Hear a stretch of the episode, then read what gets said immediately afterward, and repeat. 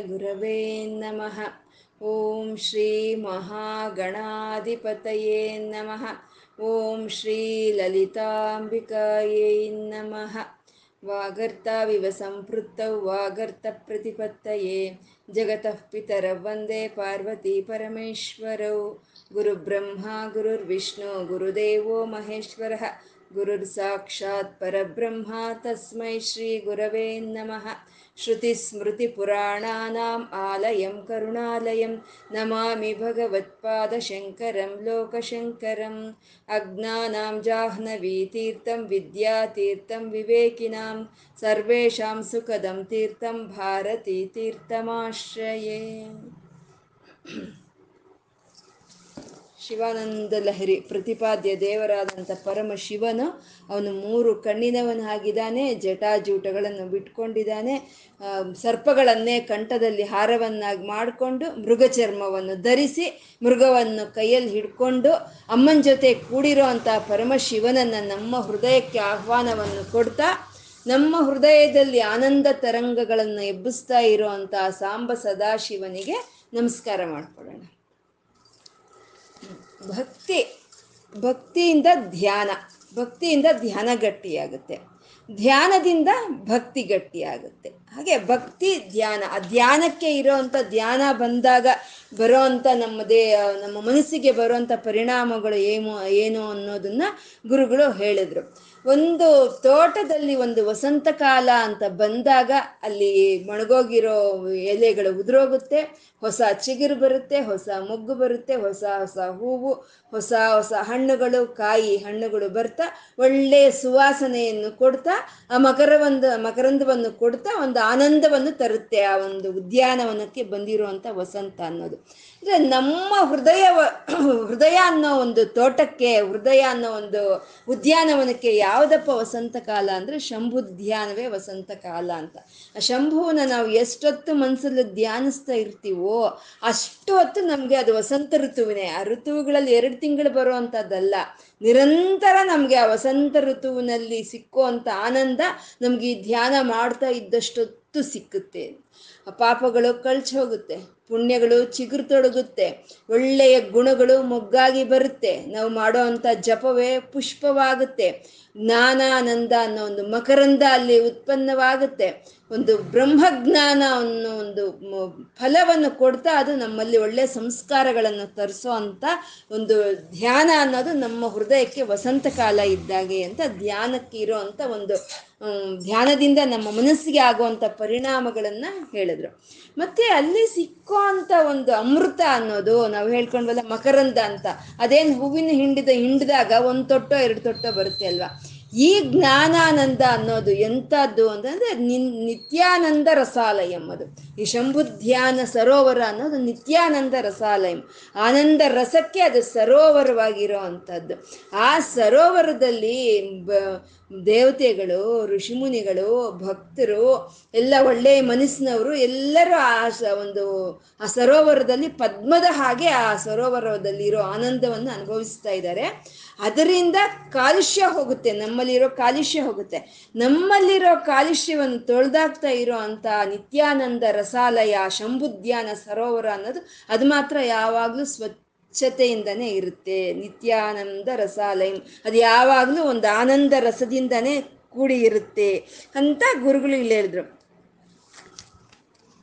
ಅಂತ ಒಂದು ಸರೋವರ ಅಲ್ಲಿ ಇರಬೇಕಾದ್ರೆ ಮನಸ್ಸ ಯಾಕೆ ಅಲ್ಲೂ ಇಲ್ಲೂ ಈ ಕ್ಷುದ್ರಾಶ್ರಯ ಪಲ್ವಲ ಭ್ರಮಣ ಸಂಜಾತಾಶ್ರಮಂ ಅಂತಿದ್ದಾರೆ. ಅಂದ್ರೆ ಅಲ್ಪವಾದ ವಿಷಯಗಳಗಡೆ.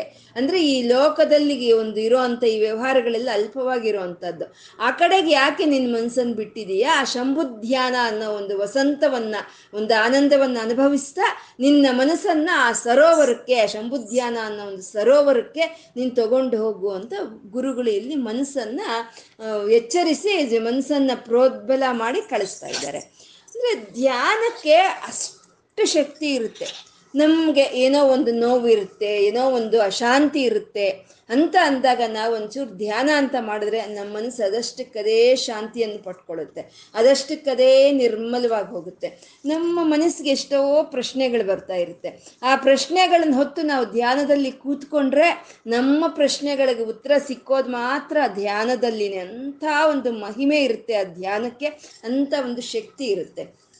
ಇವಾಗ ನಮ್ಮ ಋಷಿ ಮುನಿಗಳು ಧ್ಯಾನದಲ್ಲಿ ಎಂತ ಎಂತ ಬ್ರಹ್ಮಜ್ಞಾನವನ್ನೇ ಪಡ್ಕೊಂಡ್ರು ಅಲ್ವಾ ಋಷಿ ಮುನಿಗಳೆಲ್ಲ ಧ್ಯಾನ ಮಾಡ್ತಾ ಮಾಡ್ತಾ ಆ ಬ್ರಹ್ಮಜ್ಞಾನ ಜ್ಞಾನವನ್ನು ಪಡ್ಕೊಂಡ್ರು. ಭೂಮಿ ಸುತ್ತಿ ಬಂದ್ರು. ಒಂದು, ಆ ಧ್ಯಾನದಲ್ಲಿ ಭೂಮಿ ಸುತ್ತಿ ಬಂದ್ರು. ಏನು ಅವ್ರ ಹತ್ರ ಏನು ಏರೋಪ್ಲೇನ್ ಇತ್ತ? ಭೂಮಿ ಎಲ್ಲ ಸುತ್ತಿ ಬಂದು ಎಣಿಸಿ ಹೇಳಿದ್ರು, ಸಪ್ತರ ಸಮುದ್ರಗಳು ಇದೆ, ಸಮುದ್ರ, ಭೂಮಿ ಮೇಲೆ ಅಂತ ಎಣಿಸಿ ಹೇಳಿದ್ರು. ಹೇಗೆ ಹೇಳಿದ್ರು? ಧ್ಯಾನದಲ್ಲೇ ಹೇಳಿದ್ರು. ಸೂರ್ಯ ನಿಂತಿದ್ದಾನೆ, ಭೂಮಿ ಸುತ್ತಾ ಇದೆ, ಭೂಮಿನೇ, ಭೂಮಿ ಸುತ್ತ ಚಂದ್ರ ಸುತ್ತಾ ಇದ್ದಾನೆ, ನವಗ್ರಹಗಳು ಇದೆ ಅಂತ ಎಲ್ಲ ಹೇಳಿದ್ರು. ಏನೋ ಅವ್ರ ಹತ್ರ ಯಾವ ಒಂದು ಮಿಸೈಲ್ ಇತ್ತು ಅದನ್ನೆಲ್ಲ ಹೇಳೋದಕ್ಕೆ? ಯಾವ ಒಂದು ಟೆಲಿಸ್ಕೋಪ್ ಇತ್ತು ಅವ್ರ ಹತ್ರ ಧ್ಯಾನವೇ, ಧ್ಯಾನದಿಂದನೇ ಅವ್ರ ಅದೆಲ್ಲ ಹೇಳಕ್ ಸಾಧ್ಯ ಆಯ್ತು. ಧ್ಯಾನದಿಂದನೇ ಆ ಪರಬ್ರಹ್ಮನ ಜ್ಞಾನ ಬರುತ್ತೆ ಅನ್ನೋದನ್ನ ಎರಡು ಶ್ಲೋಕಗಳಲ್ಲಿ ಗುರುಗಳು ನಮಗೆ ಹೇಳ್ತಾ ಆ ಧ್ಯಾನಕ್ಕೆ ಇರೋವಂಥ ಒಂದು ಲಕ್ಷಣವನ್ನ ಹೇಳಿದ್ರು. ಇನ್ನು ಮುಂದಿನ ಶ್ಲೋಕ ಹೇಳಿ.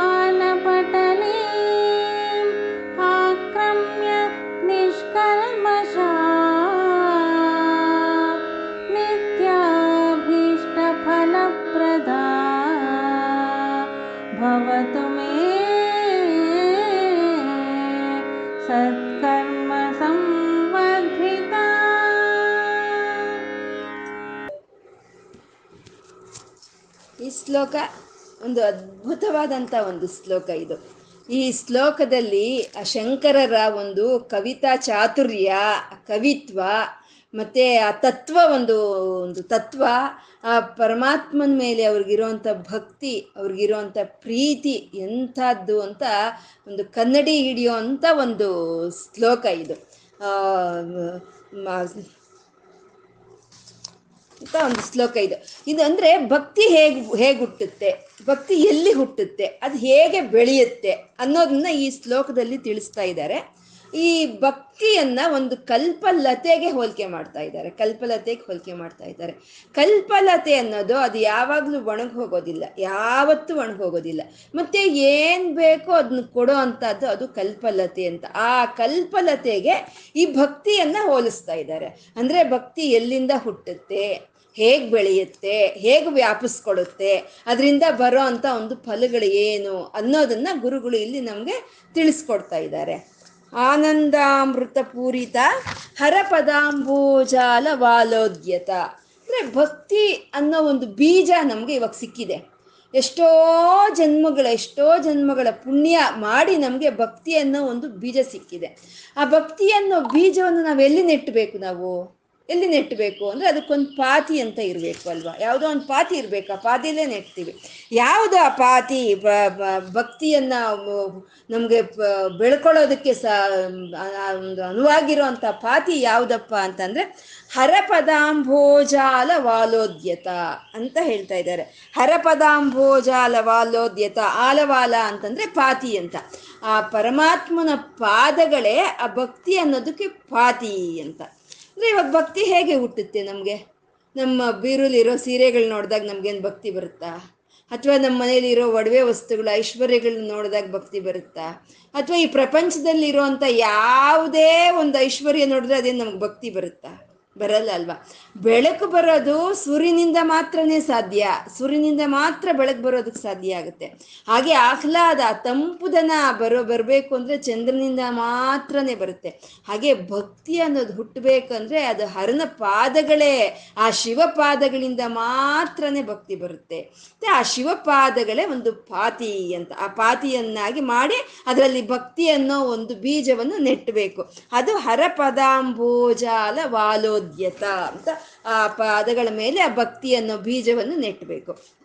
ಮತ್ತೆ ಅದಕ್ಕೆ ನೀರು ಹಾಕ್ಬೇಕಲ್ಲ? ಬೀಜ ನೆಟ್ಟಿದ್ರೆ ನೀರು ಹಾಕಬೇಕು. ಯಾವುದು ಆ ನೀರು? ಆ ಪಾತಿಯಲ್ಲಿ ನಾವು ಭಕ್ತಿ ಅನ್ನೋ ಬೀಜವನ್ನು ಹಾಕಿದ್ದೀವಿ. ಅದು ಬರಬೇಕು ಅಂದ್ರೆ ಯಾವುದು ಆ ನೀರು ಹಾಗೆ ಅಂತಂದ್ರೆ ಆನಂದಾಮೃತ ಪೂರಿತ ಆನಂದ ಅನ್ನೋ ಅಮೃತವನ್ನ ನಾವು ಅದಕ್ಕೆ ಹಾಕ್ಬೇಕಂತೆ. ಆ ಆ ಭಕ್ತಿ ಅನ್ನೋ ಒಂದು ಬೀಜ ಒಡೆದು ಮಲಕೆ ಎತ್ತಿಯದು ಅದು ವೃದ್ಧಿ ಆಗ್ಬೇಕು ಅಂದ್ರೆ ಅದಕ್ಕೆ ಆನಂದ ಅನ್ನೋ ಒಂದು ಅಮೃತ ರಸವನ್ನ ನೀರಿನ ಹಾಗೆ ಹಾಕ್ಬೇಕು. ಒಂದು ನೀರು ಒಂದು ಒಂದು ಕಲ್ಪಲತೆಗೆ ಅದು ಬೆಳ್ಕೋಬೇಕು ಅಂದ್ರೆ ನೀರು ಹಾಕ್ತೀವಲ್ವ? ಹಾಗೆ ಈ ಭಕ್ತಿ ಬೆಳ್ಕೋಬೇಕು ಅಂದ್ರೆ ಅದಕ್ಕೆ ನಾವು ಹಾಕ್ಬೇಕಾಗಿರೋ ಅಂಥದ್ದು ಆನಂದ ಅಮೃತ ಆನಂದ ಅಮೃತ ಪೂರಿತ. ಪೂರಿಸ್ಬೇಕು ಅದನ್ನ ಪೂರ್ತಿ ಆ ಪಾದಿ ತುಂಬ ತುಂಬಿಸ್ಬೇಕು ನಾವು. ಮತ್ತೆ ಆನಂದಾಮೃತ ಅನ್ನೋದು ನಾವೆಲ್ಲಿ ತುಂಬಿಸೋಕ್ಕಾಗುತ್ತೆ ಅವನಲ್ವಾ ಸಚ್ಚಿದಾನಂದ ಸ್ವರೂಪನ ಪರಮೇಶ್ವರನು? ಅವನ್ನ ತುಂಬಿಸ್ಬೋದು ಆನಂದವನ್ನ. ಆದ್ರೆ ನಾವು ಹೇಗೆ ತುಂಬಿಸೋಕ್ ಸಾಧ್ಯ? ಅವನು ಅಮೃತೇಶ್ವರನು, ಅವನು ತುಂಬಿಸ್ತಾನೆ. ನಾವು ಹೇಗೆ ತುಂಬಿಸೋದಕ್ಕೆ ಸಾಧ್ಯ ಅಂದ್ರೆ, ಆ ಆನಂದವನ್ನು ನಾವೇ ತುಂಬಿಸೋದಕ್ಕೆ ಸಾಧ್ಯ. ನಾವೇ ತುಂಬಿಸ್ಬೇಕು. ಅಂದ್ರೆ ಇವಾಗ ನಾವು ಭಕ್ತಿ, ಭಕ್ತಿಯಿಂದ ಒಂದು ಸ್ತೋತ್ರ ಹೇಳ್ತಾ ಇದ್ದೀವಿ. ಒಂದು ಲಲಿತಾ ಸಹಸ್ರನಾಮ ಹೇಳ್ತಾ ಇದ್ದೀವಿ. ಒಂದು ವಿಷ್ಣು ಸಹಸ್ರನಾಮ ಹೇಳ್ತಾ ಇದ್ದೀವಿ. ಶಿವಾನಂದ ಲಹರಿ, ಸೌಂದರ್ಯ ಲಹರಿ ಮ- ಹೇಳ್ತಾ ಇದ್ದೀವಿ. ಮತ್ತೆ ಪೂಜೆ, ಪುನಸ್ಕಾರಗಳು, ಅರ್ಚನೆ ಅಂತ ಮಾಡ್ತಾ ಇದ್ದೀವಿ. ಮಾಡ್ತಾ ಇರಬೇಕಾದ್ರೆ ನಮ್ಮ ಮುಖದ ಮೇಲೆ ಮಂದಹಾಸ ಇರಬೇಕು. ನಗು ಇರಬೇಕು. ನಗನಗ್ತಾ ಲಲಿತ ಸಹಸ್ರನಾಮ ನಗನಗ್ತಾ ವಿಷ್ಣು ಸಹಸ್ರನಾಮ ನಗನಗ್ತಾ ಸೌಂದರ್ಯ ಲಹರಿ ನಗನಗ್ತಾ ಶಿವಾನಂದ ಲಹರಿ ಹೇಳ್ತಾ ನಾವು ನಗನಗ್ತಾ ಪೂಜೆ ಮಾಡ್ತಾ ಇದ್ರೆ ಆವಾಗ ಆನಂದ ಅನ್ನೋದು ನಮ್ಮ ಹೃದಯದಲ್ಲಿ ಉಕ್ಕಿ ಬರುತ್ತೆ ಅಲ್ವಾ? ಅಥವಾ ನಾವು ಮಾ ದೇವ್ರ ಮುಂದೆ ಕೂತ್ಕೊಂಡ್ವಿ ಪೂಜೆಗೆ ಅಂದ್ರೆ ತುಂಬಾ ವಿನಯವನ್ನು ತೋರಿಸೋ ಅಂತದ್ದು ಅಥವಾ ತುಂಬಾ ಒಂದು ಪೂಜ್ಯ ಭಾವನೆಯನ್ನು ತೋರಿಸ್ತಾ ಇರೋದು, ಮಾಡ್ತಾ ಇದ್ರೆ ಭಕ್ತಿ ಇರ್ಬೋದು, ಆದ್ರೆ ಅಲ್ಲಿ ಅಂತ ಆನಂದ ಉಕ್ಕಿ ಬರಲ್ಲ. ಅವನ ಮೇಲೆ ಪ್ರೀತಿ, ಅವನ ಮೇಲೆ ಪ್ರೀತಿ ಪ್ರೀತಿ ಇದ್ದು ನಗ್ನಗ್ತಾ ನಗ್ನಗ್ತಾ ಮಾಡ್ತಾ ಇದ್ರೆ ಆವಾಗ ನಮ್ಮ ಹೃದಯದಲ್ಲಿ ಆನಂದ ಅನ್ನೋದು ಉಕ್ಕಿ ಹರಿಯುತ್ತೆ. ನಮ್ಮ ಮನೆಗೆ ಯಾರೋ ಒಬ್ರು ಬರ್ತಾರೆ. ಬ ಅವ್ರನ್ನ ಕಂಡ್ರೆ ನಮ್ಗೆ ತುಂಬ ಪ್ರೀತಿ. ಹಾಗೇನು ಮಾಡ್ತೀವಿ ನಾವು? ಮಂದಹಾಸ. ನಗ್ನಗ್ತಾ ಇರ್ತೀವಿ ನಗ್ನಗ್ತಾ ಇರ್ತೀವಿ. ನಗ್ನಗ್ತಾ ಮಾತಾಡ್ತೀವಿ, ನಗ್ನಗ್ತಾ ಕಾಫಿ ಕೊಡ್ತೀವಿ, ನಗ್ನಗ್ತಾ ತಿಂಡಿ ಕೊಡ್ತೀವಿ ಅಲ್ವಾ? ಆ ಪ್ರೀತಿ ಇರುತ್ತೆ, ಆನಂದ ಇರುತ್ತೆ ಅವ್ರಿಗೆ. ಮಾಡೋದ್ರಲ್ಲಿ ಪ್ರೀತಿ ಇರೋದ್ರಿಂದ ನಮ್ಗೆ ಆನಂದ ಅನ್ನೋದು ತುಂಬಿ ಬರುತ್ತೆ. ಯಾವಾಗ ಆನಂದ ತುಂಬಿ ಬರುತ್ತೋ ಆ ಬಾಂಧವ್ಯ ಅನ್ನೋದು ಗಟ್ಟಿ ಆಗುತ್ತೆ ಆನಂದದಿಂದ ಬಾಂಧವ್ಯ ಗಟ್ಟಿಯಾಗುತ್ತೆ. ಹಾಗೆ ಪರಮಾತ್ಮನಿಗೆ ಹೇಳೋವಂಥ ಶ್ಲೋಕಗಳು, ಪರಮಾತ್ಮನಿಗೆ ಹೇಳೋವಂಥ ಸ್ತೋತ್ರಗಳು, ಪರಮಾತ್ಮನಿಗೆ ನಾವು ಮಾಡೋ ಅಂಥ ಪೂಜೆಗಳು ನಗನಗ್ತಾ ಪ್ರೀತಿಯಿಂದ ಮಾಡಿದ್ರೆ ಅಲ್ಲಿ ಆನಂದ ಅನ್ನೋದು ಹುಕ್ಕಿ ಬರುತ್ತೆ. ಆ ಆನಂದದಿಂದ ಭಕ್ತಿ ಇನ್ನೂ ಹೆಚ್ಚಿಗಾಗುತ್ತೆ, ಇನ್ನೂ ಹೆಚ್ಚಿನ ಭಕ್ತಿ ಆಗುತ್ತೆ, ಇನ್ನೂ ಹೆಚ್ಚಿನ ಭಕ್ತಿ ಆಗುತ್ತೆ. ಹಾಗೆ ಆ ಭಕ್ತಿ ಅನ್ನೋ ಒಂದು ಬೀಜಕ್ಕೆ ನಾವು ಹಾಕ್ಬೇಕಾಗಿರುವಂತ ಒಂದು ನೀರು ಆನಂದಾಮೃತ ಪೂರಿತ, ಆನಂದವನ್ನೇ ಹಾಕಿ ಏನ್ ಚೆನ್ನಾಗಿ ಹೇಳ್ತಾ ಇದ್ದಾರಲ್ವಾ ಶಂಕರರು? ಆ ಆನಂದ ಅನ್ನೋದನ್ನ ಹಾಕಿದ್ರೆ ಆವಾಗ ಭಕ್ತಿ ಅನ್ನೋದು ಅಲ್ಲಿ ವೃದ್ಧಿಯಾಗಿ ಬರುತ್ತಂತೆ. ಅದು ಆನಂದಾಮೃತ ಪೂರಿತ ಹರಪದಾಂಬೋಜಾಲ ವಾಲೋದ್ಯತ ಇನ್ನ ಒಂದು, ಆ ಒಂದು ಮೊಲಕೆ ಹುಟ್ಟುತ್ತೆ ಅದು. ಹುಟ್ಟಿದ ಮೇಲೆ ಅದು ಬೆಳ್ಕೋಬೇಕು ಅಂದ್ರೆ ಅದಕ್ಕೆ ನಾವೊಂದು ಕೋಲ್ ಇಡ್ತೀವಿ ಅಲ್ಲಿ ಅಲ್ವಾ? ಆ ಕೋಲ್ ಇಡ್ತೀವಿ. ಆ ಕೋಲ್ ನೆಟ್ಟಿದ್ರೆ ಆ ಕೋಲನ್ನ ಆಧಾರವನ್ನಾಗಿ ಮಾಡ್ಕೊಂಡು ಆ ಬಳ್ಳಿ ಬೆಳ್ಕೊಂಡು ಮೇಲಕ್ಕೆ ಹೋಗುತ್ತಲ್ವಾ? ಹಾಗೆ ಈ ಭಕ್ತಿ ಅನ್ನೋ ಒಂದು ಬೆಳ್ ಒಂದು ಬಳ್ಳಿ ಇವಾಗ ಹುಟ್ಟಿದೆ. ಅದು ಬೆಳ್ಕೊಂಡು ಮೇಲಕ್ಕೆ ಹೋಗಬೇಕು ಅಂದ್ರೆ ಅಲ್ಲಿ ನಾವು ಇಡಬೇಕಾಗಿರೋವಂಥ ಕೋಲು ಯಾವುದಪ್ಪ ಅಂದ್ರೆ ಸ್ಥೈರ್ಯೋಪಗ್ನ ಉಪೇತ್ಯ ಭಕ್ತಿ ಲತಿಕಾ ಅಂತ ಇದ್ದಾರೆ. ಉಪಗ್ರಂ ಅಂತ ಅಂದ್ರೆ ಅದಕ್ಕೆ ಆಧಾರವಾಗಿ ನಾವು ನೆಟ್ಟೋ ಅಂತ ಒಂದು ಕೋಲನ್ನೇ ಉಪಗ್ರಮ್ ಅಂತ ಹೇಳ್ತಾರೆ. ಈ ಭಕ್ತಿ ಅನ್ನೋ ಒಂದು ಬಳ್ಳಿ ಬರೋದಕ್ಕೆ ನಾವು ನೆಟ್ಟೋ, ನೆಡೋ ಅಂತ ಅಲ್ಲಿ ಒಂದು ಉಪಗ್ರಹ ಅಂದ್ರೆ ಆ ಕೋಲು ಯಾವ್ದಪ್ಪ ಅಂದ್ರೆ ಸ್ಥೈರ್ಯೋಪಗ್ನ ಉಪೈತ್ಯ ಭಕ್ತಿ ಲತಿಕಾ ಅಂದ್ರೆ ಧೈರ್ಯ ಧೈರ್ಯ ಅಂದ್ರೆ ನಮ್ಮ ಭಕ್ತಿಯಲ್ಲಿ ಸ್ಥಿರತ್ವ ಇರಬೇಕು, ಭಕ್ತಿಯಲ್ಲಿ ಸ್ಥಿರತ್ವ ಇರಬೇಕು. ಜೀವನದಲ್ಲಿ ಏರುಪೇರುಗಳು ಬರ್ತಾ ಇರುತ್ತೆ. ಏನೋ ಕಷ್ಟ ಬಂದ ತಕ್ಷಣ ನಾವು ಪರಮಾತ್ಮನ ಮರ್ತೋದ್ವಾ, ಈ ಹುಟ್ಟಿರೋ ಅಂತ ಒಂದು ಭಕ್ತಿನೆಲ್ಲ ನೆಲ ಕಚ್ಚಿ ಹೋಗ್ಬಿಡುತ್ತೆ. ಆಗಲ್ದಲೆ ಏರುಪೇರುಗಳು ಕಷ್ಟ ಸುಖಗಳು ಏನಿದ್ರು ಸರಿ, ನಂಗೆ ಪರಮಾತ್ಮ ಇದ್ದಾನೆ ಅಂತ ಧೈರ್ಯದಿಂದ ನಾವಿದ್ವಾ ಆವಾಗ ಆ ಧೈರ್ಯ ಅನ್ನೋ ಒಂದು ಕೋಲನ್ನು ಸುತ್ತಕೊಂಡು ಭಕ್ತಿ ಅನ್ನೋದು ಮೇಲಕ್ಕೆ ಹೇಳುತ್ತೆ ಅಂತ ಹೇಳ್ತಾ ಇದ್ದಾರೆ. ಸ್ಥೈರ್ಯೋಪಗ್ನ ಉಪೇತ್ಯ ಭಕ್ತಿ ಲತಿಕಾ. ಒಂದು ಭಕ್ತಿ ಅನ್ನೋ ಬೀಜವನ್ನ ಆ ಪರಮಾತ್ಮನ ಪಾದಗಳಲ್ಲಿ ನೆಟ್ಟಿ ಅವನಿಗೆ ಮಾಡೋ ಅಂತ ಒಂದು ಪೂಜಾ ಪುನಸ್ಕಾರಗಳಿಗೆ ನಮ್ಮನಂಗಾಗೋ ಅಂತ ಆನಂದವನ್ನು ನೀರನ್ನಾಗಿ ಅದಕ್ಕೆ ಹಾಕಿ ನಮ್ಮ ಧೈರ್ಯವನ್ನು ಕೋಲನ್ನಾಗಿ ನೆಟ್ಟರೆ ಅದನ್ನ ಆಧಾರ ಮಾಡಿಕೊಂಡು ಆ ಭಕ್ತಿ ಅನ್ನೋದು ಮೇಲೆ ಕೇಳುತ್ತೆ. ಸ್ಥೈರ್ಯೋಪಗ್ನ ಸ್ಥೈರ್ಯೋಪಗ್ನ ಉಪೇತ್ಯ ಭಕ್ತಿ ಲತಿಕ, ಶಾಖೋಪ ಶಾಖಾನ್ವಿತ. ಆವಾಗ ಅದಕ್ಕೆ ಬೆಳೆದು ಹೇಗಾಗುತ್ತೆ? ಶಾಖೋಪ ಶಾಖಗಳು. ಅಂದ್ರೆ ಒಂದು ಲತೆ ಮೇಲಕ್ಕೆ ಎದ್ದಾಗ ಏನತ್ತೆ ಒಂದು ಶಾಖೆ ಒಂದು ರೆಂಬೆ ಬರುತ್ತೆ. ಆ ರೆಂಬೆಗೆ ಇನ್ನೊಂದು ಸಣ್ಣ ರೆಂಬೆ ಬರುತ್ತೆ. ಅದಕ್ಕೆ ಇನ್ನೊಂದು ಸಣ್ಣ ರೆಂಬೆ ಬರುತ್ತೆ. ಅದು ಶಾಖೋಪ ಶಾಖಗಳಾಗುತ್ತೆ ಅಲ್ವಾ? ಹಾಗೆ ಈ ಭಕ್ತಿ ಅನ್ನೋ ಬಳ್ಳಿ ಎದ್ದಿದೆ ಮೇಲಕ್ಕೆ.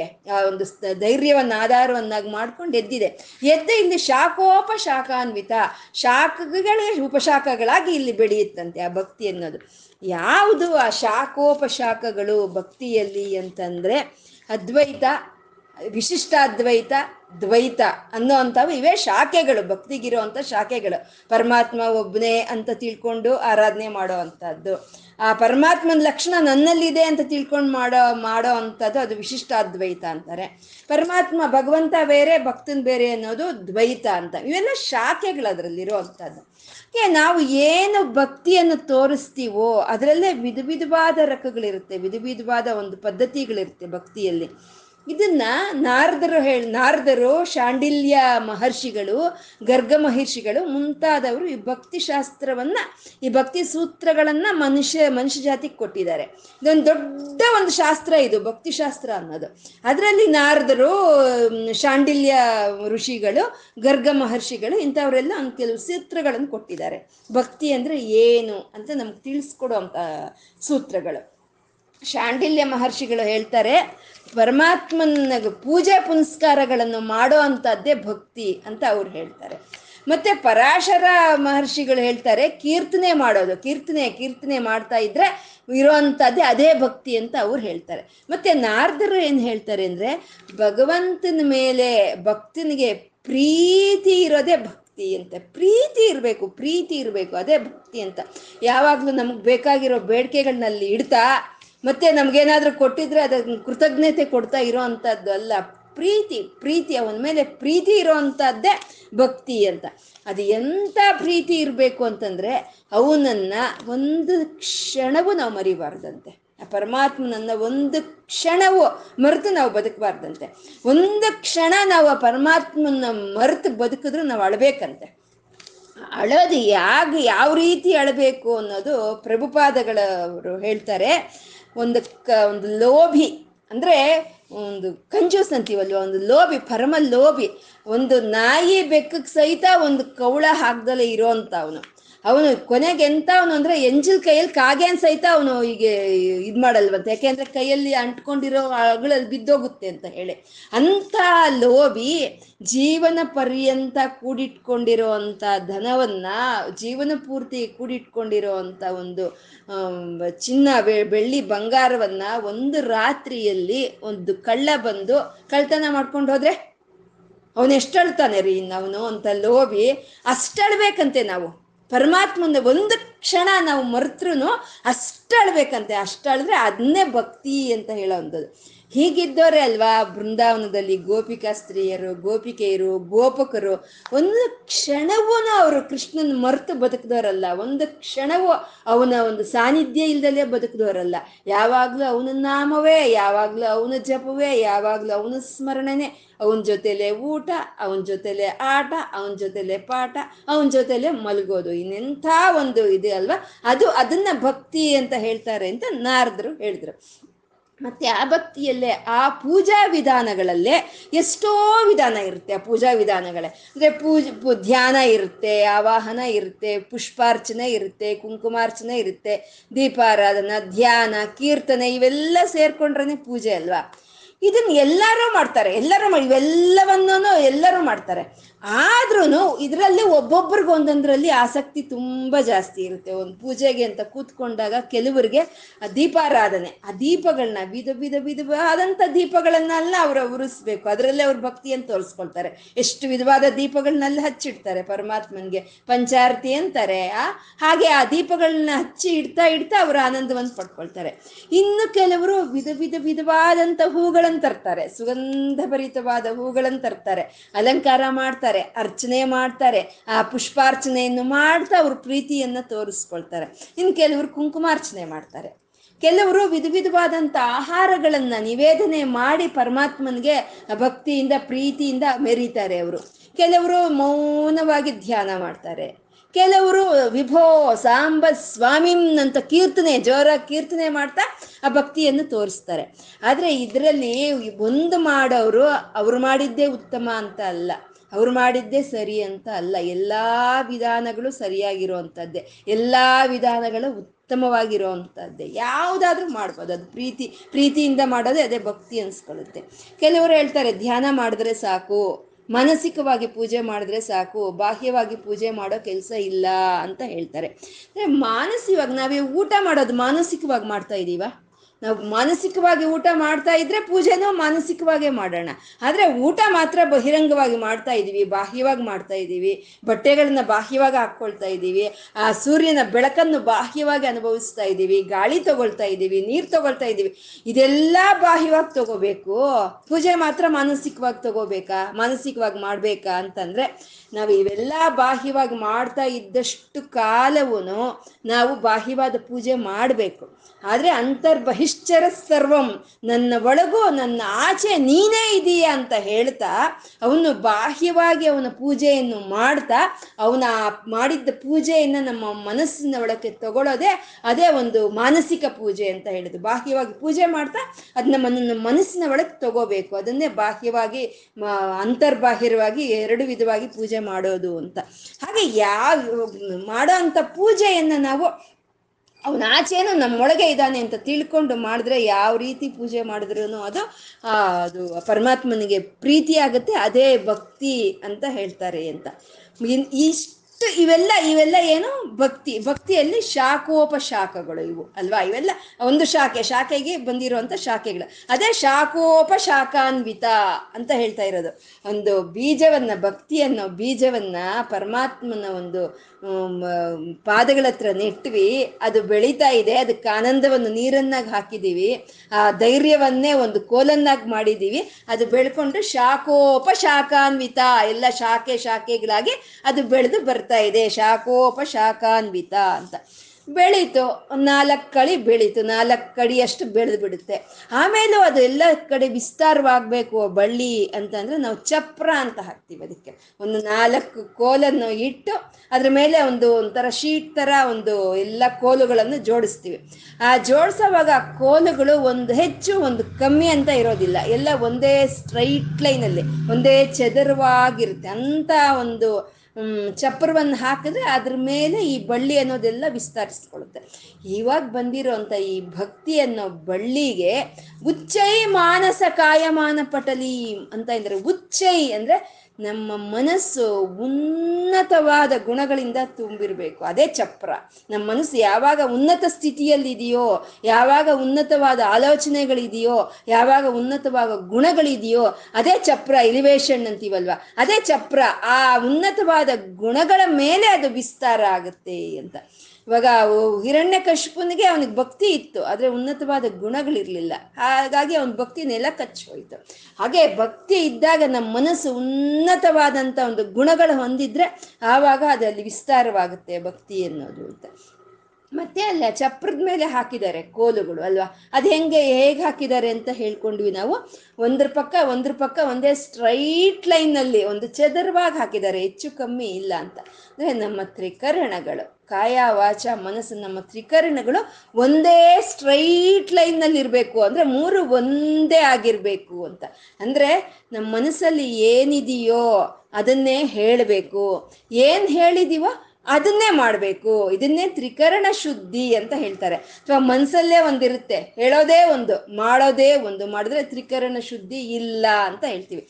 ಅಂದ್ರೆ ತ್ರಿಕರಣಗಳು, ಭಕ್ತಿ ಅನ್ನೋದು ಮನಸ್ಸಲ್ಲೂ ಇರಬೇಕು, ಬಾಯಲ್ಲೂ ಬರಬೇಕು, ಕೈಯಲ್ಲಿ ಇರಬೇಕು. ಆ ಮೂರಲ್ಲೂ ಆ ಭಕ್ತಿ ಅನ್ನೋದು ತುಂಬಿಕೊಂಡು ಹೋದಾಗ ಆವಾಗ ಆ ಭಕ್ತಿ ಅನ್ನೋ ಒಂದು ಲತೆ ವ್ಯಾಪಕವಾಗಿ, ವಿಸ್ತಾರವಾಗಿ ಎಲ್ಲ ಕಡೆ ಅರಳ್ಕೊಡುತ್ತೆ ಅಂತ ಇಲ್ಲಿ ಗುರುಗಳು ಇಲ್ಲಿ ಹೇಳ್ತಾ ಇದ್ದಾರೆ. ಅಷ್ಟೇ ಉಚ್ಚೈ ಮಾನಸ ಮಾಯ ಮಾನಕಾಯ ಪಟಲಿಂ ಆಕ್ರಮ್ಯ ನಿಷ್ಕಲ್ಮಶ ಆ ರೀತಿ ತ್ರಿಕರಣಗಳು ಚಪ್ರದ ಮೇಲೆ ಆ ಬಳ್ಳಿ ಹೇಗೆ ವಿಸ್ತಾರವಾಗುತ್ತೋ ಹಾಗೆ ಈ ತ್ರಿಕರಣಗಳ ಮೇಲೆ ಈ ಭಕ್ತಿ ಅನ್ನೋದು ಪೂರ್ತಿ ತುಂಬ್ಕೊಂಡು ಬಿಡುತ್ತೆ ಅಂತ. ಉಚ್ಚೈ ಮಾನಸ ಕಾಯಮಾನ ಪಟಲಿಂ ಆಕ್ರಮ್ಯ ನಿಷ್ಕಲ್ಮಶ ಅಂತ.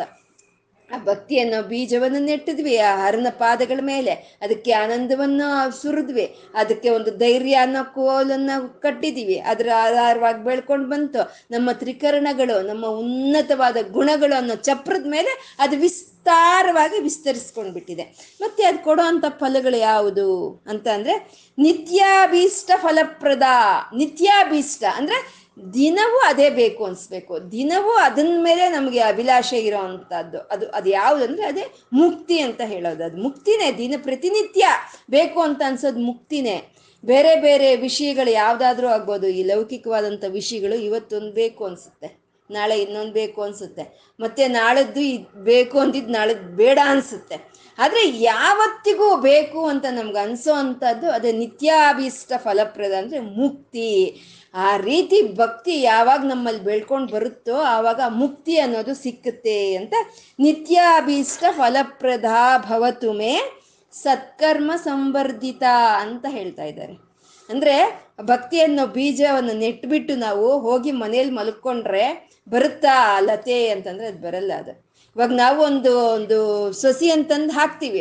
ಹಾಕ್ಬಿಟ್ಟು ಮನೇಲಿ ಹೋಗಿ ಮಲ್ಕೊಂಡ್ರೆ ಆ ಸಸಿ ಬರುತ್ತಾ? ಅದು ಕೃಷಿ ಮಾಡಬೇಕು, ವ್ಯವಸಾಯ ಮಾಡಬೇಕು ಅಲ್ವಾ? ಅದನ್ನೇ ಕೃಷಿ ವ್ಯವಸಾಯ ಅಂತಾರೆ.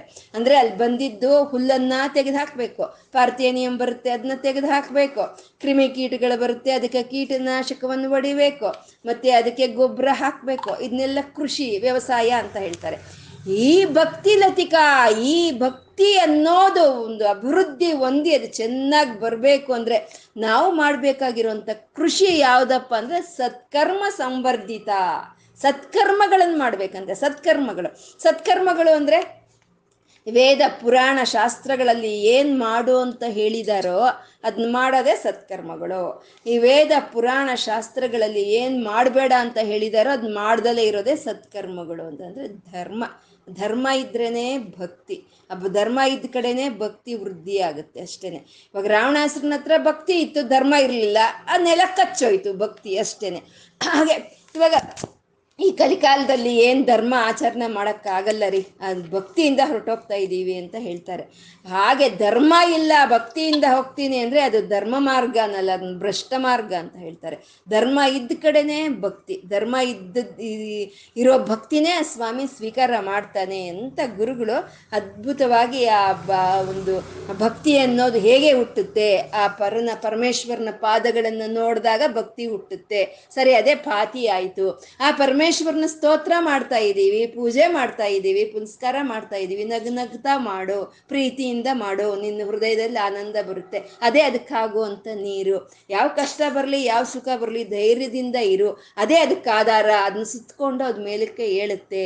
ನಿನ್ನ ಮನಸ್ಸಿನ ಗುಣಗಳು ಉನ್ನತ ಸ್ಥಾನದಲ್ಲಿ ಇರಬೇಕು. ನಿನ್ನ ತ್ರಿಕರಣಗಳು ಶುದ್ಧಿಯಾಗಿರ್ಬೇಕು. ಅದ್ರ ಮೇಲೆ, ಚಪ್ರದ ಮೇಲೆ ಬಳ್ಳಿ ಅರಳಿಕೊಂಡಂಗೆ ಆ ಭಕ್ತಿ ಅನ್ನೋ ಲತೆ ವ್ಯಾಪಕವಾಗಿ ಭಕ್ತಿ ಅನ್ನೋದು ಹರಳ್ಕೊಳ್ಳುತ್ತೆ ಕೊಡುತ್ತೆ. ಹಾಗೆ ಅರಳ್ಕೊಂಡಾಗ ಅದು ಮುಕ್ತಿಯನ್ನು ಕೊಡುತ್ತೆ. ಅದಕ್ಕಾಗಿ ನೀನು ಸತ್ಕರ್ಮಗಳನ್ನ ಆಚರಣೆ ಮಾಡಬೇಕು ಅಂತ ಗುರುಗಳು ಇಲ್ಲಿ ಅತ್ಯದ್ಭುತವಾಗಿ ಈ ಶ್ಲೋಕದಲ್ಲಿ ತಿಳಿಸ್ತಾ ಇದ್ದಾರೆ.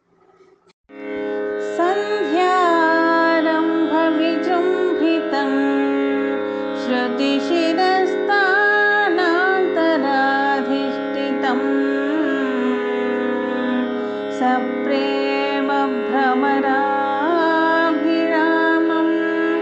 as a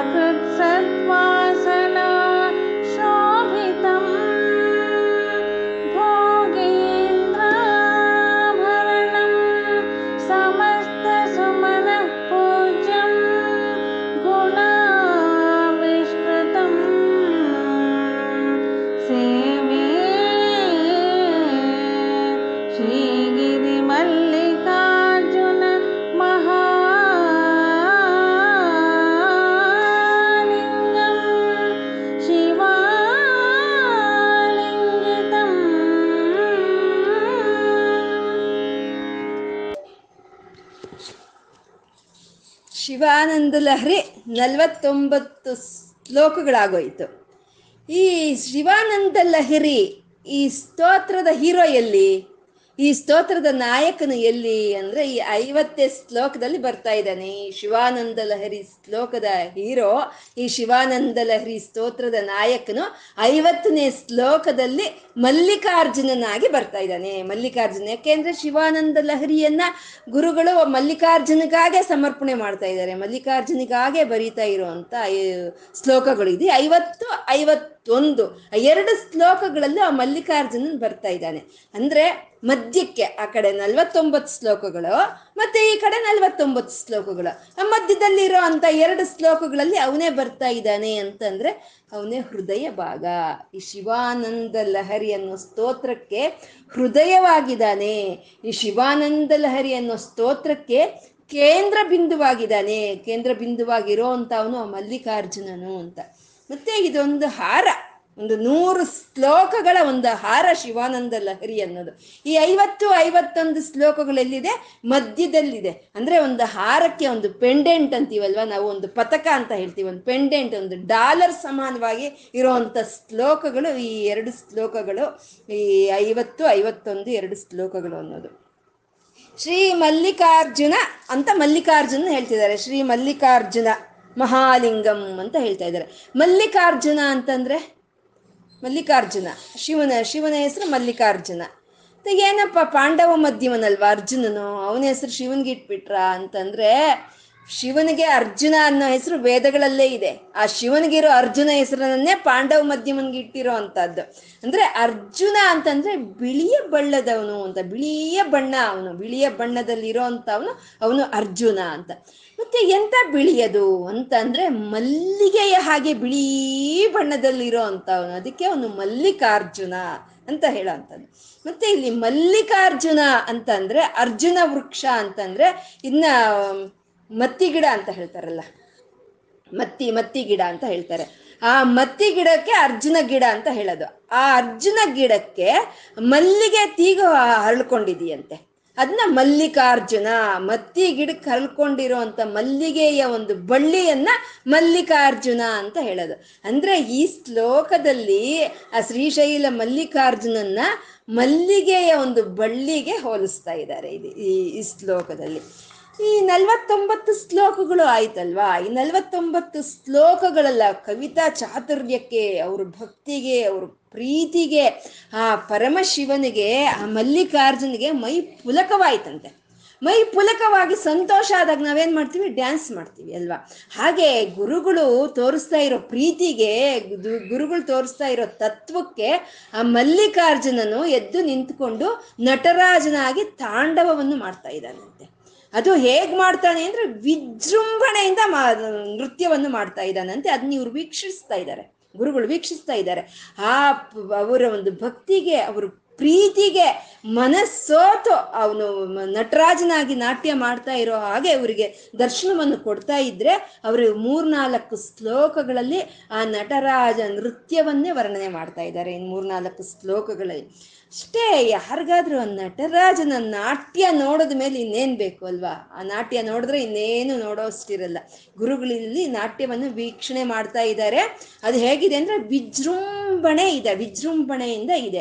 ಅದು ಯಾವ ಸಮಯದಲ್ಲಿ ನಾಟ್ಯ ಮಾಡ್ತಾ ಇದ್ದಾನೆ ಆ ಮಲ್ಲಿಕಾರ್ಜುನನು ಅಂದ್ರೆ ಸಂಧ್ಯಾರಂಭ ವಿಜೃಂಭಿತಂ. ಸಂಧ್ಯಾಕಾಲದಲ್ಲಿ ಅವನು ವಿಜೃಂಭಣೆಯಿಂದ ನಾಟ್ಯ ಮಾಡ್ತಾ ಇದ್ದಾನಂತೆ ಪರಮಶಿವನು. ಸಂಧ್ಯಾಕಾಲ ಅಂತಂದ್ರೆ ಪ್ರದೋಷ ಸಮಯ. ಅದಕ್ಕೆ ಪ್ರದೋಷ ಸಮಯ, ಸಾಯಂಕಾಲದ ಸಮಯ ಅಂದ್ರೆ ಆ ಪರಮಶಿವನ್ಗೆ ಅಷ್ಟು ಇಷ್ಟ ಆಗಿರೋವಂಥದ್ದು ಅವನಿಗೆ ಅಷ್ಟು ಇಷ್ಟ ಆಗಿರೋವಂಥದ್ದು ಆ ಒಂದು ಪ್ರದೋಷ ಸಮಯದಲ್ಲಿ ಆ ಗುರುಗಳಿಗಾಗಿ ನಾಟ್ಯವನ್ನು ಮಾಡ್ತಾ ಇದ್ದಾನೆ. ಅವನು ನಟರಾಜನಾಗಿ ವಿಜೃಂಭಣೆಯಿಂದ ಮಾಡ್ತಾ ಇದ್ದಾನೆ. ಅದು ಸಂಧ್ಯಾರಂಭ ವಿಜೃಂಭಿತಂ ಅಂತ ಹೇಳಿದ್ದು.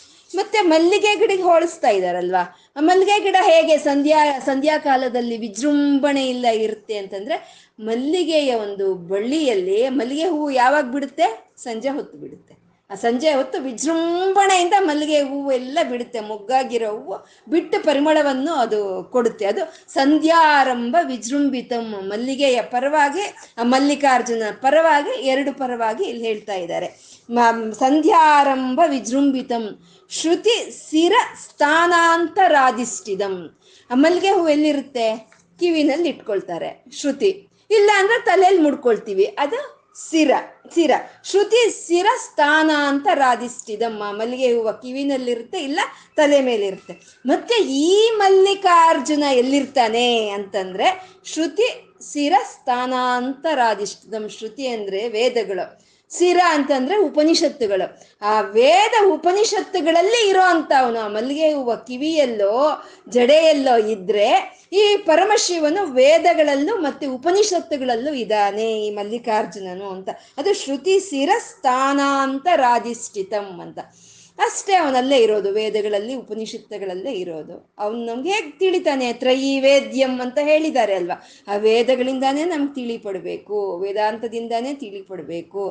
ಅಥವಾ ಅದನ್ನ ಆಧರಿಸ್ಕೊಂಡು ಬಂದಿರೋ ಅಂಥ ಪುರಾಣ ಪುಣ್ಯ ಗಾದೆಗಳಿಂದ ಅವನು ಎಂಥವನು ಅಂತ ನಮ್ಗೆ ತಿಳಿಬೇಕು. ಅಲ್ಲಿ ಇರೋ ಅಂಥವನು, ಅವನು ಮಲ್ಲಿಕಾರ್ಜುನನು, ಅದು ಶ್ರುತಿ ಶ್ರುತಿ ಸಿರ ಸ್ಥಾನ ಅಂತ ರಾಧಿಷ್ಠಿದಂ ಸಪ್ರೇಮ ಭ್ರಮರಾಭಿರಾಭಂ ಮಲ್ಲಿಗೆ ಹೂವ ಸುತ್ತ ಅದರಲ್ಲಿರೋ ಒಂದು ಮಕರಂದಕ್ಕಾಗಿ ದುಂಬಿ ಆಡ್ತಾ ಇರುತ್ತೆ. ಅದನ್ನೇ ಭ್ರಮರಿ ಅಂತ ಹೇಳ್ತೀವಿ. ಆ ದುಂಬಿ ಹಾಡ್ತಾ ಇರುತ್ತೆ ಪ್ರೀತಿಯಿಂದ.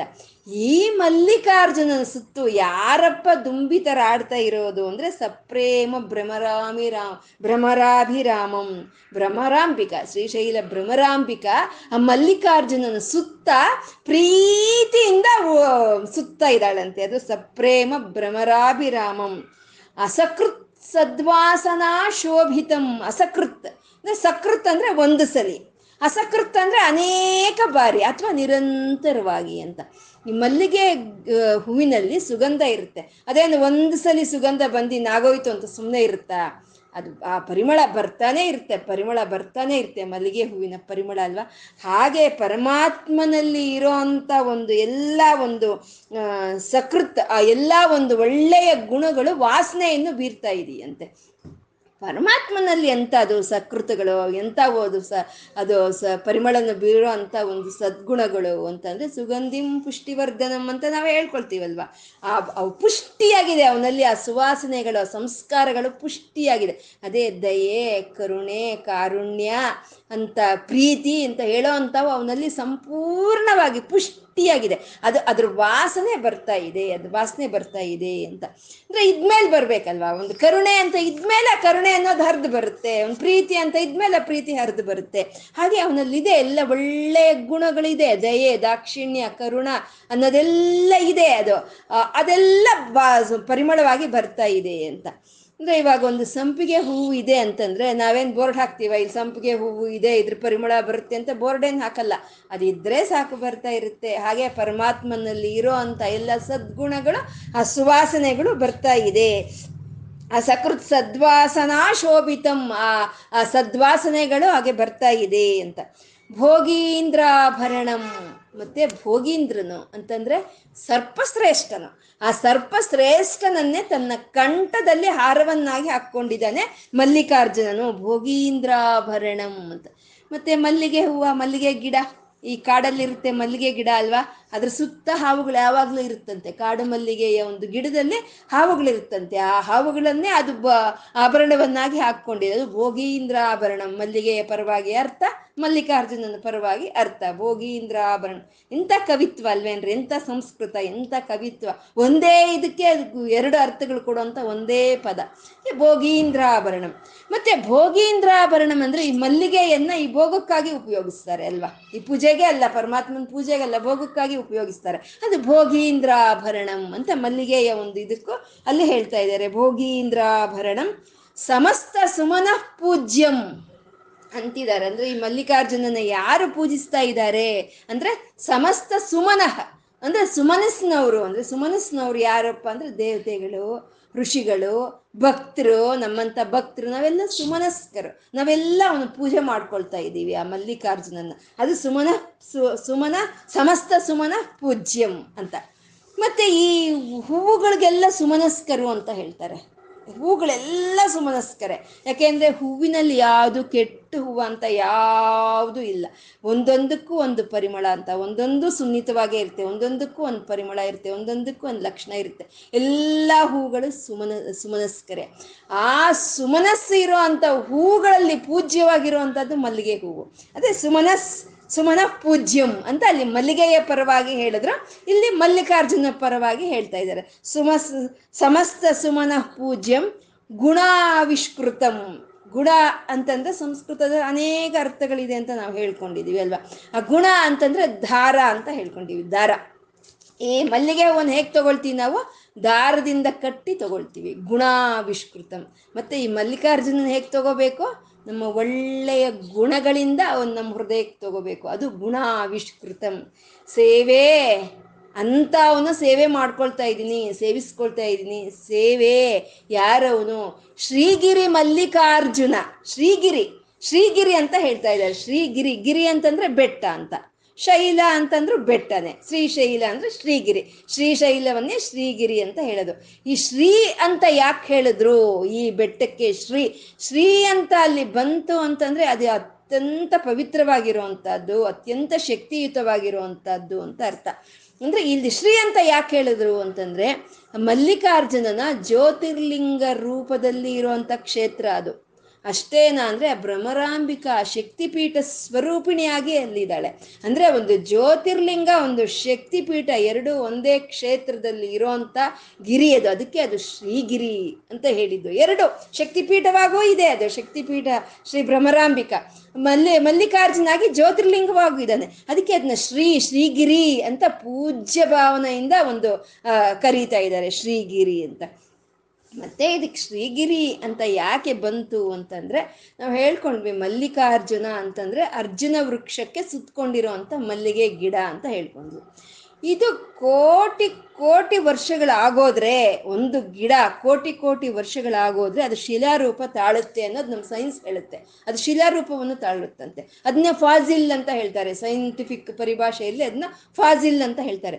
ಈ ಮಲ್ಲಿಕಾರ್ಜುನ ಒಂದು, ಇದು ಶಿಲಾ ಎಷ್ಟೋ ಕೋಟಿ ವರ್ಷಗಳಲ್ಲಿ ಇದ್ದಂತ ಈ ಮಲ್ಲಿಕಾರ್ಜುನ ವೃಕ್ಷ, ಅಂದ್ರೆ ಅರ್ಜುನ ವೃಕ್ಷಕ್ಕೆ ಸುತ್ತಕೊಂಡಿರೋ ಅಂತ ಈ ಮಲ್ಲಿ, ಇದು ಶಿಲಾರೂಪವನ್ನು ತಾಳಿರೋ ಅಂತದ್ದು ಅಂತ. ಅದು ಇವಾಗ ಶ್ರೀಶೈಲದಲ್ಲಿ ಇರೋವಂಥದ್ದು ಒಂದು ಜ್ಯೋತಿರ್ಲಿಂಗವಾಗಿ ಅದೇ ಉದ್ಭವ ಆಗಿರುವಂಥದ್ದು ಇನ್ನೊಂದು ಈ ಶಿಲಾರೂಪವನ್ನು ತಾಳಿರೋ ಅಂಥದ್ದು ಎರಡು ಜ್ಯೋತಿರ್ಲಿಂಗಗಳ ಶ್ರೀಶೈಲ ಕ್ಷೇತ್ರದಲ್ಲಿ ಇರೋದಕ್ಕೆ ಅದನ್ನ ಶ್ರೀ ಅಂತ ಸ ಇದು ಮಾಡಿದ್ರು. ಆ ಗಿರಿಯನ್ನ ಶ್ರೀ ಅಂತ ಸಂಬೋಧನೆ ಮಾಡಿದ್ರು. ಶ್ರೀಗಿರಿ ಮಲ್ಲಿಕಾರ್ಜುನ ಮಹಾಲಿಂಗಂ.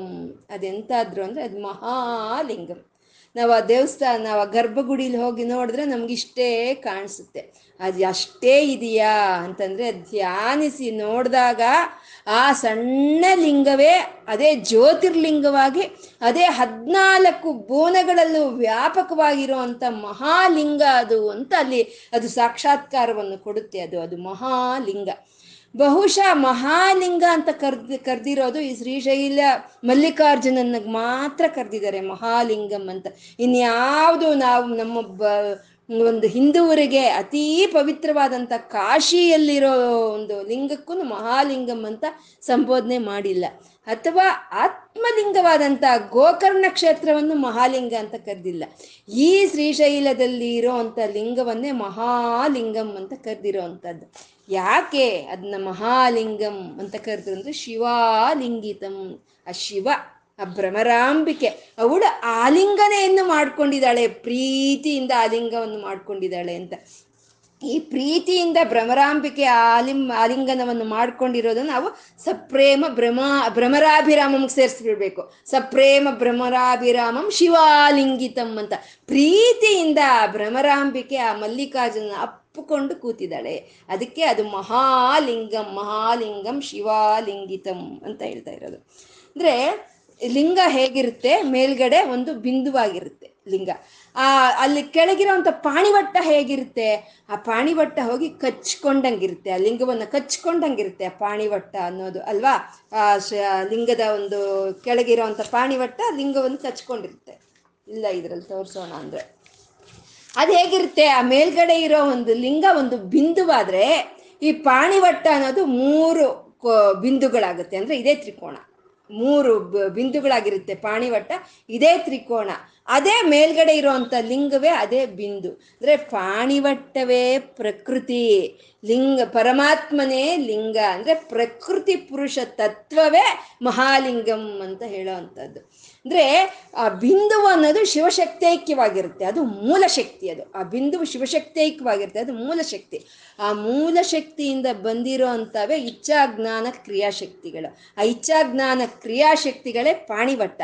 ಆ ಮೂಲ ಒಂದು ಶಕ್ತಿಯನ್ನ ಇಚ್ಛಾಜ್ಞಾನ ಕ್ರಿಯಾಶಕ್ತಿಗಳು ಹೋಗಿ ತಬ್ಬಿಕೊಂಡು ಅಲ್ಲಿ ಕೂತಿವೆ ಅಂತ ಅದು ಶಿವಾಲಿಂಗಿತಂ ಅಂತ ಹೇಳಿದ್ರೆ.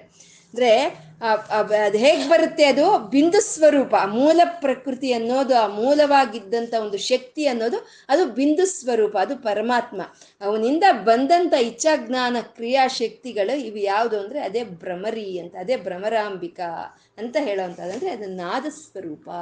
ಬಿಂದು ನಾದ, ಬಿಂದು ಬಂದು ಪರಮಾತ್ಮ, ನಾದ ಬಂದು ಅಮ್ಮ, ಇಚ್ಛಾಜ್ಞಾನ ಕ್ರಿಯಾಶಕ್ತಿ ಸ್ವರೂಪಿಣಿ, ಅಮ್ಮ, ಆ ನಾದವೇ ಭ್ರಮರಿ, ಆ ನಾದವೇ ಭ್ರಮರಾಂಬಿಕ ಅಂತ ಹೇಳಿ ಇಲ್ಲಿ ಗುರುಗಳು ಆ ಶ್ರೀಶೈಲ ಮಲ್ಲಿಕಾರ್ಜುನ ಭ್ರಮರಾಂಬಿಕರ ಒಂದು ತತ್ವವನ್ನ, ಅದೇ ಈ ಮೂಲ ಪ್ರಕೃತಿ ಆ ಇಚ್ಛಾಜ್ಞಾನ ಕ್ರಿಯಾಶಕ್ತಿಗಳು ಆ ಮೂಲ ಪ್ರಕೃತಿಯನ್ನು ತಬ್ಬಿಕೊಂಡಿವೆ ಅನ್ನೋದನ್ನ ಇಲ್ಲಿ ಅತ್ಯದ್ಭುತವಾಗಿ ತೋರಿಸ್ತಾ ಇದ್ದಾರೆ. ನಮ್ಮ ಆತ್ಮ ಆತ್ಮ ಅನ್ನೋದು ಭ್ರಮರಿ ಇದು. ಈ ಆತ್ಮ ಯಾವುದನ್ನ ಆಧಾರವಾಗಿ ಇಟ್ಕೊಂಡಿದೆ, ಆ ಪರಮಾತ್ಮನ ಆಧಾರವಾಗಿ ಮಾಡ್ಕೊಂಡಿದೆ. ಆ ಪರಮಾತ್ಮನೇ ಪರಮೇಶ್ವರನು, ನಮ್ಮ ಆತ್ಮವೇ ಭ್ರಮರಿ, ಅಮ್ಮ ಭ್ರಮರಾಂಬಿಕಾ. ಅಂದ್ರೆ ಆತ್ಮ, ಜೀವಾತ್ಮ, ಪರಮಾತ್ಮನ ಒಂದು ತತ್ವವನ್ನ ಅತ್ಯದ್ಭುತವಾಗಿ ಗುರುಗಳು ನಮ್ಗೆ ಈ ಶ್ಲೋಕದಲ್ಲಿ ತೋರಿಸ್ಕೊಟ್ರು ಅಲ್ವಾ ನಿಜವಾಗ್ಲೂ ಆ ಶಂಕರರಿಂದಾನೇ, ಶಂಕರರು ಬಂದಿದ್ದಕ್ಕೆ ಇದೆಲ್ಲ ನಮಗೆ ಸಿಗ್ತಾ ಇದೆ. ಶಂಕರರು ಬಂದಿದ್ದಕ್ಕೆ ಇಲ್ಲೆಲ್ಲ ಉಳಿತಾ ಇದೆ ಅಲ್ವಾ? ಅದಕ್ಕೆ ಅಂಥ ಶಂಕರರನ್ನ ಗುರುವಾಗಿ ಹೊಂದಿರೋ ಅಂಥ ಪ್ರತಿ ಒಬ್ಬ ಹಿಂದೂಗಳನ್ನು ಅದೃಷ್ಟವಂತರೆ ಒಬ್ಬ ಹಿಂದೂಗಳನ್ನು ಬೆಳಗ್ಗೆ ಇದ್ದರೆ ಆ ಗುರುಗಳ ಹೆಸರನ್ನು ಹೇಳಿಕೊಂಡು ಆ ಗುರುಗಳ ಒಂದು ಧ್ಯಾನವನ್ನು ಮಾಡ್ತಾ ನಾವು ಆ ದಿನಚರ್ಯೆಯನ್ನು ನಾವು ಶುರು ಮಾಡ್ಕೋಬೇಕಾಗಿರುವಂಥದ್ದು ಅಂಥ ಗುರುಗಳು ಇವತ್ತು ನಮಗೆ ಆ ಶ್ರೀಶೈಲ ಮಲ್ಲಿಕಾರ್ಜುನ ಭ್ರಮರಾಂಬಿಕರ ದರ್ಶನವನ್ನು ನಮಗೆ ಮಾಡಿಸಿದ್ರು. ಆ ಶ್ರೀಶೈಲ ಭ್ರಮರಾಂಬಕರಿಯರಿಗೆ ನತಿರಿಯಂ, ನನ್ನ ನಮಸ್ಕಾರವನ್ನು ನೀವು ಸ್ವೀಕಾರ ಮಾಡಿ ಅಂತ ಅವ್ರನ್ನ ಕೇಳ್ಕೊಳ್ತಾ, ಇವತ್ತು ಏನು ಹೇಳ್ಕೊಂಡಿದೀವೋ ಎಲ್ಲ ಸಾಂಬ ಸದಾಶಿವನಿಗೆ ಅರ್ಪಣೆ ಮಾಡ್ಕೊಳ್ಳೋಣ. ಸರ್ವಂ ಶ್ರೀ ಲಲಿತಾರ್ಪಣಮಸ್ತು. ಓಂ ನಮಃ ಶಿವಾಯ. ಓಂ ನಮಃ ಶಿವಾಯ. ಓಂ ನಮಃ ಶಿವಾಯ.